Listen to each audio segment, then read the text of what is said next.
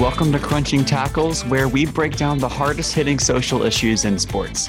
On today's show, with the absence of live sports, what other forms of entertainment can fill that void? ESPN has brought back its highly popular show, ESPN The Ocho, during the COVID 19 crisis as a way to fill airtime with bizarre and unusual sports that normally do not get any attention. What are some of our favorite bizarre sports? How have they returned to the spotlight during this time of limited content? All that and more is coming up on today's show. With me, as always, from quarantine is John Nekrasov. John, how is social distance treating you this week? Mr. Wiley, it's been pretty solid. You know, I've played some FIFA and some Civilization from time to time, been reading books, um, enjoying some time outdoors to keep myself sane so I don't lose my mind entirely. Um, spending time with family, you know, it's it's weird being stuck at home, but at the same time, like as an introvert, I don't hate it that much. So, you know, overall, it's been not necessarily how I expected my year to go, but I've definitely, I feel like I'm making the best of it so far. How about you? No, it's been good. I've actually, I've been kind of privileged to be able to be outside a bit more than most people because mm-hmm. I'm working for Postmates. So I've been able to be outside doing some food delivery because technically I'm considered an essential service, but outside of that, we've been you know doing homework, playing Xbox. Got to visit with my fiance at the beach, and then she came over here a little bit. So uh, we kind of decided that as long as we're only going to each other's houses, we can social distance or quarantine together. Um, found my dad's old golf club, so I'm going to dust those out and hit the driving range at some point just to fill some recreational time. But nice overall, it, it hasn't been too bad. Um, definitely a weird time, but um, I feel like this podcast is the most I've gotten to talk to someone in a long time, which is sad, but it, I'm still excited that we're getting to do this, obviously. Um, yeah. And obviously, you know, John, this is our ninth episode, and we've gotten to talk a lot about basketball, and we've talked about football, baseball, soccer. But I'm excited for today's show because we're going to give some attention to the little guys the bizarre and unusual sports that don't normally get discussed. And um, when we first started coming up with this idea, John, when did you start first thinking about you know these bizarre and unusual sports that uh, rarely ever have the spotlight? Yeah, so my friend Nate, shout out to Nate if you're listening, um, actually kind of kicked off this whole conversation by randomly sending me a video clip during class of this sport called Irish hurling. And I said, Is this some kind of like Gaelic rock throwing competition? Like, I just had no idea what to expect. And so I started looking it up and came upon this absolutely ridiculous and also simultaneously amazing sport. And it kind of got me thinking, and we'll talk about it a little bit more as we go on, but it kind of got me thinking a little bit about you know what are the sports that communities and people dedicate themselves to they dedicate their lives to you know that are just really odd and that you know we don't really think about in our world our bubble of organized large sports. Um you know like there's a whole world out there in a parallel universe where something else other than basketball or soccer is like the preeminent sport in the world um you know the sports that we've developed over the last 100 150 years are all relatively new. Um, and it's totally conceivable that one of these other strange sports could have become the big thing. So we're going to kind of take today and take a look at some of those sports and what makes them unique, look at the communities that um, make them unique, and also laugh a little bit because some of these sports are just really, really weird. Yeah, I first learned about some of these sports watching ESPN's once a year show called ESPN The Ocho, where on August 8th, that's where the name comes from, 8 8, so the Ocho, they do an entire day on a network of bizarre and unusual sports. And it's actually pretty popular. In 2018, an average of 247,000 people watched the network at various times at the peak of the day. So obviously people were turning it on and off in between then, but at the most they had 247,000 people at one time. And just kind of looking through like the list of some of these sports, they have a spike ball championship, there's a stone skipping competition, uh, sign spinning, stupid robot fighting, ch- cherry pit spitting. And then one that I'll just mention really quick is called death diving, where you have to do belly flops from an Olympic sized diving board. That's legitimately and, incredible. Yeah, just all these bizarre and unusual sports. And there's a couple I've highlighted that I'm excited to get into. But you mentioned Irish hurling first, and I'm really interested in that. So, where did that come from? So, Irish hurling is fascinating, first of all, because it is one of the oldest sports currently in existence. You know, like soccer, we think of as pretty old. It has elements that have been around for quite a while. Um, but Irish hurling has existed for roughly three to four thousand years, according to the BBC, which predates the arrival of Christianity in Ireland, which is just insane. Um, so I like to think of it as essentially lacrosse but on massive steroids. So basically, you know, you have lacrosse, right, where you have a stick with a net and you're trying to get a, a ball into a goal. So Irish hurling says, let's take a soccer field, put soccer goals on both ends, and then put American football field goals above those soccer goals. And then we're going to take that stick, take the net off, and make it into a field hockey stick. And then you're basically going to play a full contact lacrosse with no pads or anything, attempting to whack this ball through the uprights or into the goal while shoving people around and ma- doing massive hits and all kinds of ridiculous stuff. And originally, they didn't even have helmets. This game originated kind of like as a Irish like battle simulation kind of and with a lot of connections to like their martial history and stuff. Um and literally what will happen for most of this game and we'll post youtube links um, so you guys can watch. Literally you'll get the ball and then you'll just whack you'll throw it up in the air and then just whack it upfield with your stick. And then the other side will like everyone will jump together like a tip off in basketball and try to get it. And then if you get the ball, you'll just whack it right back up the field. And people will take like ridiculous pot shots to try to get the ball through the field goal uprights from like half field from on a soccer field. And it is literally one of the most ridiculous and also amazing things I've ever seen in my life. John, for people who have trouble visualizing these kind of descriptions, how are we going to be able to get them videos where they can watch this kind of stuff? Yeah. So we now have an official Twitter, so we won't be spamming our personal Twitters as much anymore. For all of you followers who are just dreadfully bored of our tweets, um, we now have an official Twitter. We'll be posting video links to each one of these sports, so you can, at your own leisure, enjoy everything from Irish hurling to whatever sport we're going to talk about next. So follow us on Twitter if you want to see those. And also, we'll try to put some of these links in our podcast description as we talk about them. Yeah, you can find us at crunch underscore tackles on Twitter. And we'll obviously give more information about that at the end. But yeah, make sure to either Google search these names on Twitter or, or on YouTube, I mean, or we will put them in, uh, we'll, we'll reply to our podcast with some links as well that you guys can go access. Uh, John, my first sport that I found on ESPN the Ocho, I'm sure growing up as a Star Wars fan, you bought those $10 plastic lightsabers at Walgreens and would go around having duels with people.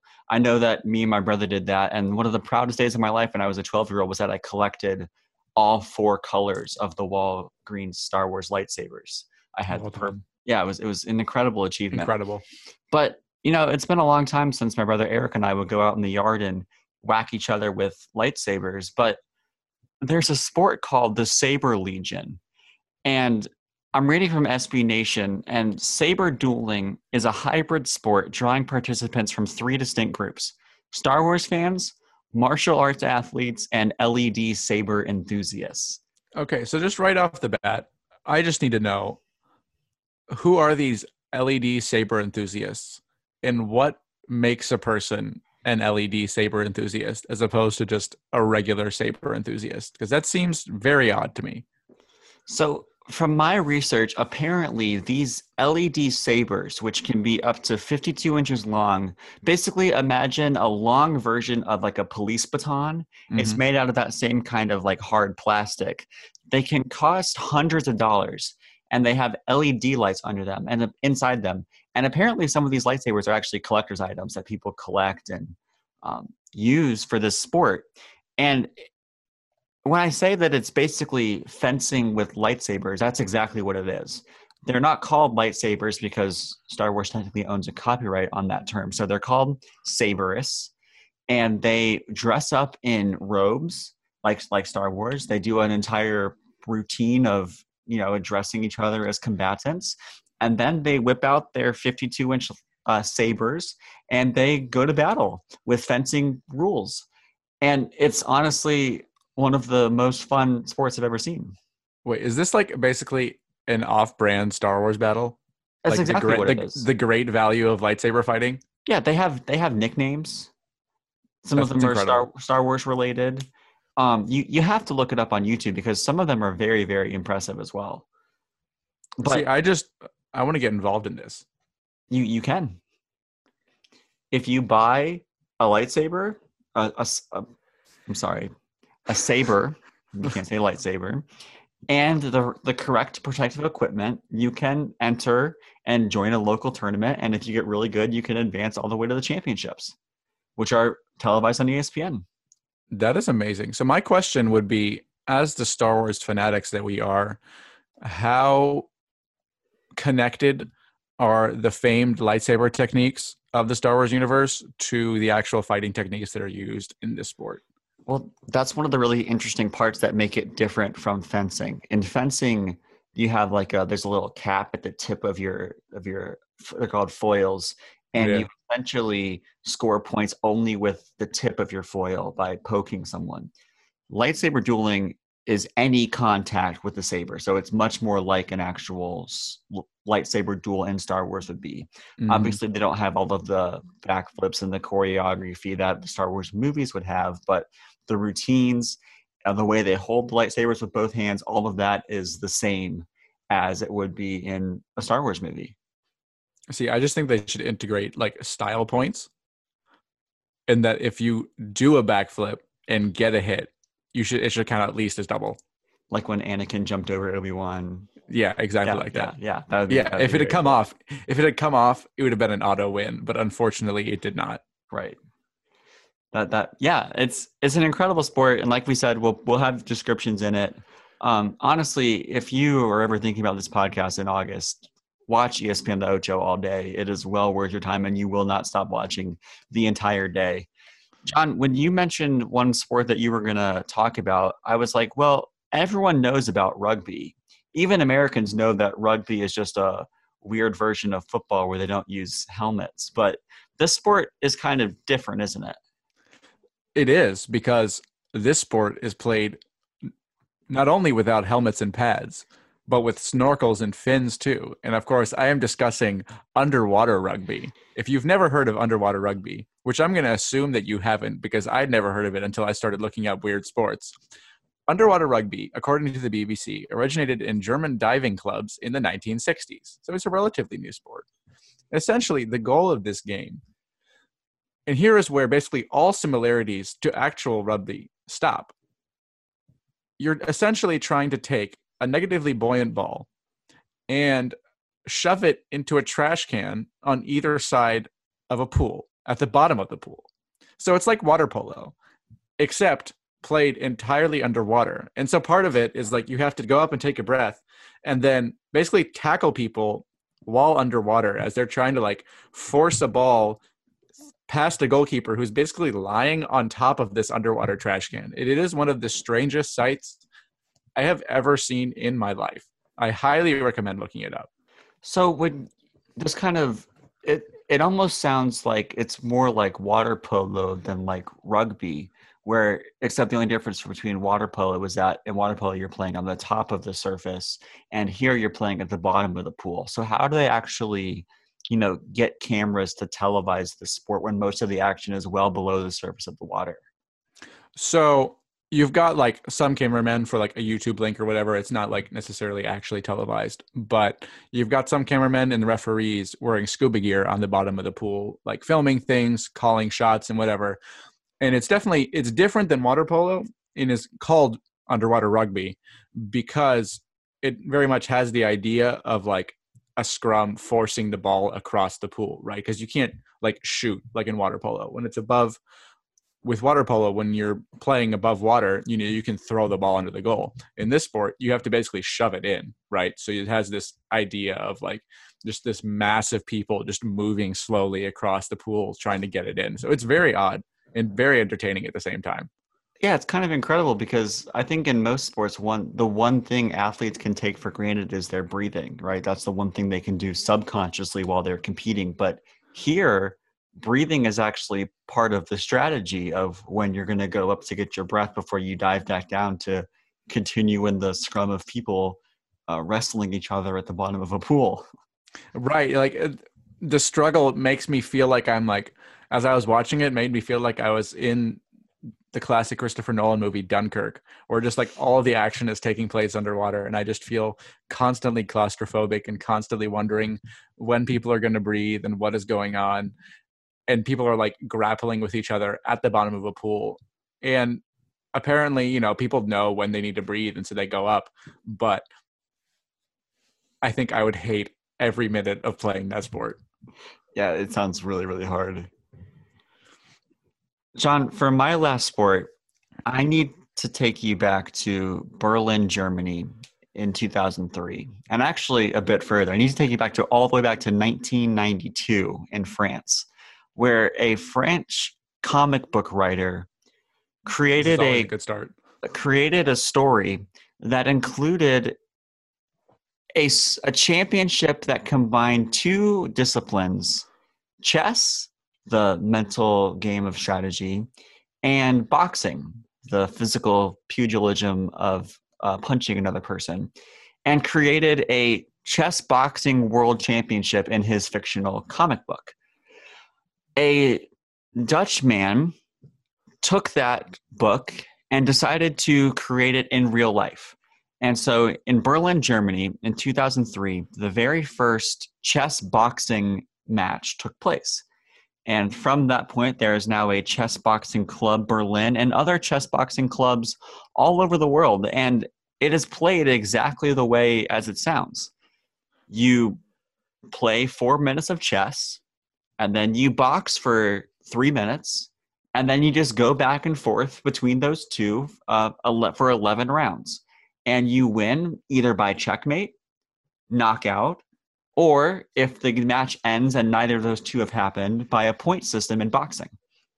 And I, honestly, this sport is baffling in whoever came up with the idea and incredibly unique in the way that it takes two very separate mental and physical disciplines and then makes you do both simultaneously. See, what's fascinating about this is I'm pretty sure the champion of this is like the ultimate human specimen. Like if we're talking about like the supreme human, he's a genius jock. He is a genius jock. Like he is what everyone wants to be and is incapable of being. Like I'm just imagining like how it's even possible for someone to be legitimately good at both because like you know you think of like the chess grandmasters like Garry Kasparov and Magnus Carlsen. And they're these people, you, you know, they're absolute geniuses, but they're usually not that fit, right? And then you have your boxing champions, and they're very fit, but definitely not chess grandmasters. And just imagining the skill you'd require in both is fascinating to me. Yeah, it's it's kind of amazing because there are different types of people who could play the sport. Right. You could have you could have a chess grandmaster who was banking on the fact that they can beat the person in four minutes of chess because they have no chance in a boxing ring. You could have a really good boxer who could hope to maybe survive four minutes of chess before going to the ring. But ideally, you have someone who's great at both, which I would imagine. I would wonder what it's like to train for to be elite in chess and boxing. You know, I'm going to go play four hours of chess. I'm going to do 30 minutes on the heavy bag, and then go back to chess again or it, it's just it's an incredible sport that i could never imagine myself saying yeah i want to be great at boxing and chess i think this is a, a principle that would be fantastic in a movie. Like you have a chess world champion who says, you know, I want to be the best chess boxer there is. But he knows that there's no way he can win, that he can survive even a single boxing round. And so everything is riding on those first four minutes of speed chess where you have to make a move every 10 seconds. And he's saying literally every game he plays is a basically has to be a four minute game. Like imagine the tension as someone who knows they cannot box and knows that if you go past four minutes, you're just going to get absolutely destroyed. Yeah, like that. That would be insane, and also an amazing movie. Yeah, if if you're not an athletic person and you're a chess game master, you're basically saying, if I I have to beat this person in four minutes, or I'm going to get punched in the face for three. That's that's a really tough. That's a that's the ultimate gamble. That is the ultimate gamble. It is. There is no challenge in sports mentally that is bigger than that. Uh, it, yeah, I I, I I, literally don't think there would be. No, it's it, that is like, that would be the height would, of human achievement. like if if someone like Magnus Carlsen managed to win a chess boxing in the first four minutes every time, like I think I would just say you're the you're the mental master of the world. Like yeah. We all bow at your feet. But it's it's more impressive to do both really well, right? Like right, obviously. I yeah. think this I think this raises an interesting question, though, before we finish this segment, which is Is chess a sport? Because there's a lot of debate about whether chess is a sport or not. And I've had a lot of interesting conversations with people over the years. What do you think? So, is chess a sport? It's a really tough conversation because you either have to agree or disagree on the definition of a sport. And I think right. generally people aren't going to agree. People are going to fit whatever they want to be a sport into their definition of a sport. Mm-hmm. My definition of a sport is a competition in which a score is kept and it requires some sort of technical physical skill. So, the physical act of moving your hand to move a chess piece is not a technical physical skill. A technical physical skill is something you have to train for, develop, and get muscle memory on, like specifically just for the physical aspect of the skill. So I would rule chess out, but there's a pretty interesting international board of governors who disagrees with me, right, John? Right. So the, actually, the International Olympic Committee views chess officially as a sport, which I think is very interesting. Um, apparently, both Tokyo um, and I think Russia at some point have petitioned for chess to be part of their Olympics in the future. Um, and I think that's fascinating because I would tend to agree that chess isn't necessarily what I would view to be a sport in the strict sense. But as society develops, um, it's seeming more and more like things, the definition of sport is becoming a lot looser. You know, where esports are kind of becoming part of this conversation. And I think definitely once esports become something that is like, this is a sport, chess has to be part of the conversation at that point, I think. I mean, even esports requires a certain level of hand-eye coordination that is not involved in chess, right? There's a there's a certain combination of buttons you have to be able to push rapidly and in in an order that does a particular move on an esport. You can move a chess piece as slowly and as deliberately. You can push it with one finger, you can pick it up and move it. That doesn't have any sort of like hand-eye coordination or specialized skill that you know, even esports would be a loose definition of the sport, but even that would be a step above something like chess, in my opinion. Potentially, but I guess rapid doesn't for me necessarily mean sports. Sure. Right. Yeah. Because like golf is a very slow sport, but we no one argues, regardless of whether you like it or not. No one argues that it's not a sport. I right? can't imagine anyone who wouldn't like golf. No, you can't. I personally don't like golf, but that's another conversation for another day.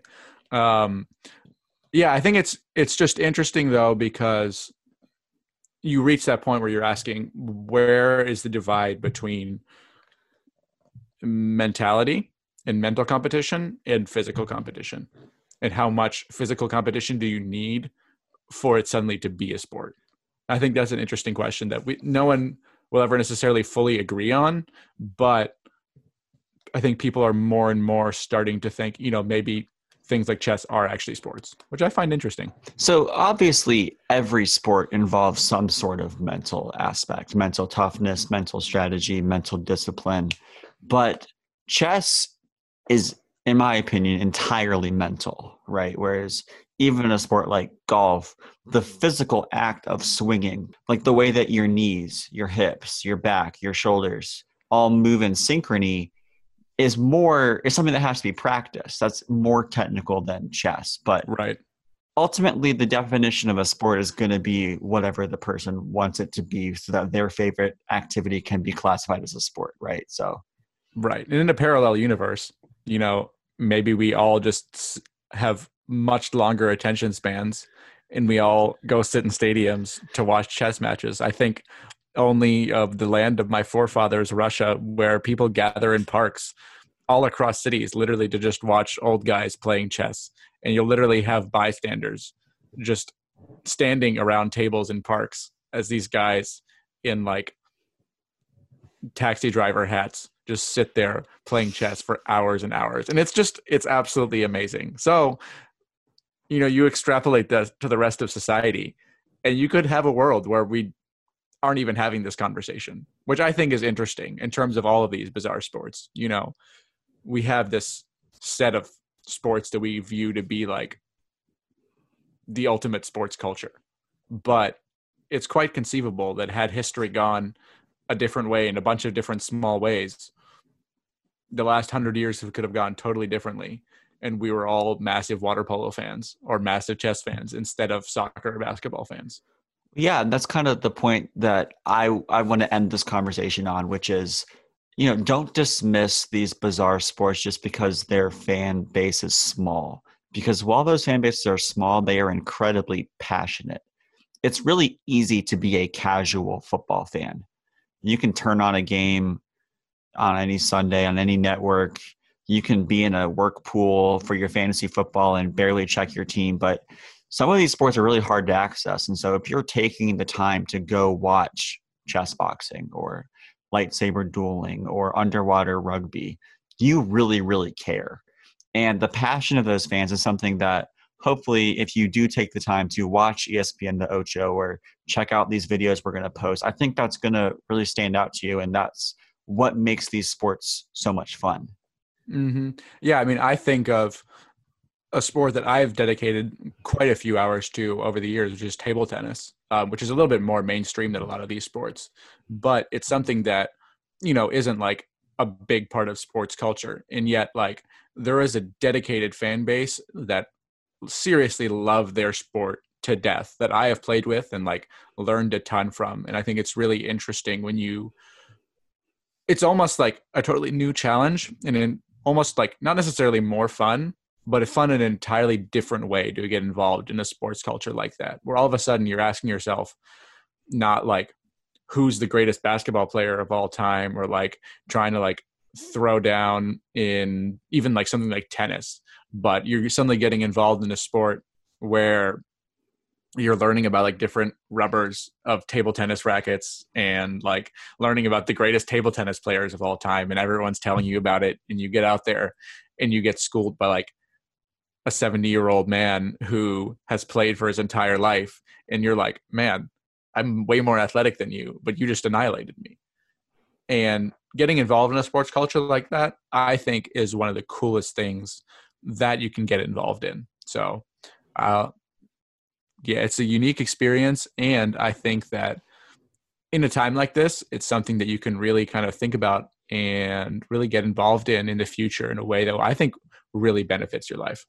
Yeah, if there's a bizarre sport that doesn't get a lot of attention that you're really passionate about, please feel free to reach out to us and let us know. We would love to spend some time on YouTube checking that out. Hopefully, you guys will take the time to look up some of the things that we're talking about. If any of them interested you, uh, make sure to watch ESPN the Ocho every year, not as a reminder of my birthday, but as a reminder of how much fun sports are, even the ones that we don't even know exist all the time. So, John and I are going to leave that conversation there, and we will be right back after this quick break.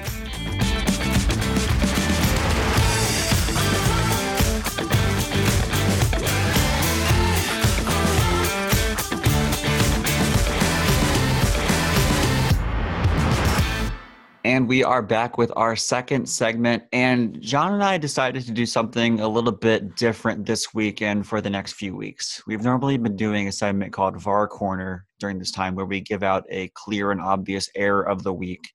But with the lack of sports, also brings a lack of villains. And I think this is a time where we could use positivity more than negativity anyway. So, for the foreseeable future, John and I are going to change the segment from VAR Corner to Quarantines Corner, where we give out our stay at home sports recommendations for the week. And, John, there is a popular new show on Netflix. Well, not new show, but new season of a show on Netflix that you wanted to recommend to the people this week. Yeah. So literally my favorite sports documentary series of all time is the Netflix show A Sunderland Till I Die. Maybe it's popped up in your Netflix at some point as a Netflix original, and then you probably passed by it. Because like that looks weird. Sunderland Till I Die is a masterpiece of reality television where it chronicles, without any spoilers, the journey of a soccer team, an English soccer team, in absolute chaos nothing goes their way. They have a passionate fan base with massive history. And basically, through fan interviews and owner interviews and player interviews and manager interviews, you just get a look into this club that is in crisis. You feel this the city of Sunderland, the city that is that loves their team so passionately, and yet just hard result after hard result after hard result comes their way, and you just feel the ineptitude of the ownership and both the passion and the lackadaisicalness of the players. And it, it is an incredible work of art. Season two just came out. I'll be spending my entire weekend watching it. Could not recommend it enough. If you, even if you don't like soccer and you want to learn a little bit about soccer culture, it's one of the best starting points I think you could possibly have for soccer culture. Yeah, after we stopped recording the last episode, you and I were just talking for a little bit, and I had actually never watched it, and you told me that I really needed to, so I did, and I got involved in season one. And uh, as someone who hasn't even finished the first season yet, I can just say that your heart kind of hurts for those fans, mm-hmm. even though I am in no way a Sunderland fan, don't really know much about the club. I know that they're a historical club, but uh, especially the fan interviews, just how much that team means to them and how much it hurts the way that team has let them down is really not hard to watch as in like it's gripping but it's it really is hard to watch emotionally. Mm-hmm. and you really feel for that team and those fans and you find yourself cheering for a team that you really have no connection to in any way in a way that no documentary has done for me before. So uh, i also would second that recommendation very heartily as far as my quarantine recommendations for this week, there are two. The first is the players only NBA 2K tournament that starts on ESPN tonight. We are recording on April 3rd. And so the first one's actually about to start in about an hour, and then it'll be going on throughout this week. There are going to be games um, that are going to be on April 5th. There's going to be a quarterfinal on April 7th. The semifinal and the final will be Saturday, April 11th. And there are players like Kevin Durant, Trae Young, Devin Booker, Donovan Mitchell, NBA players that you know, that you definitely know are part of this tournament.